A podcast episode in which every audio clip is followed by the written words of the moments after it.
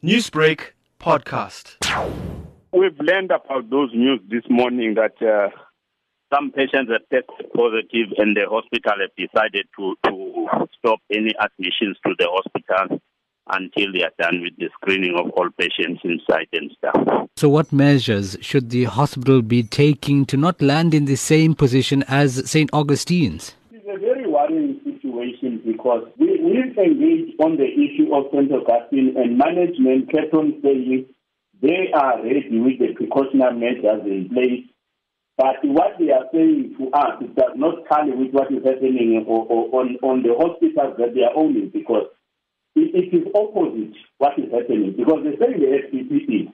Now the question is we, we don't have a problem with the patients who come maybe having signs being uh, infected. But what is worrying us is when the, the, the, the health workers start getting infected because it means those health workers were not protecting themselves against those patients they were nursing. As we've been saying that during this time, everyone who's coming to the hospital must be treated a suspect until proven otherwise because when people are coming, you don't know where they've been, who they've been in contact with.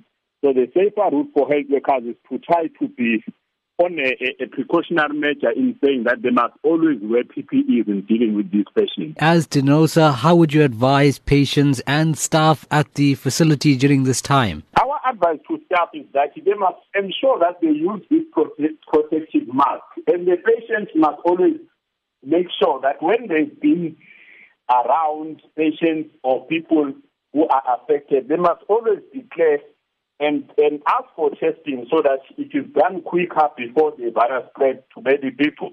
But from uh, the, the health professionals, we urge them that they must demand these PPEs because it is not safe for them and for the public that they, they continuously nurse these patients without PPE.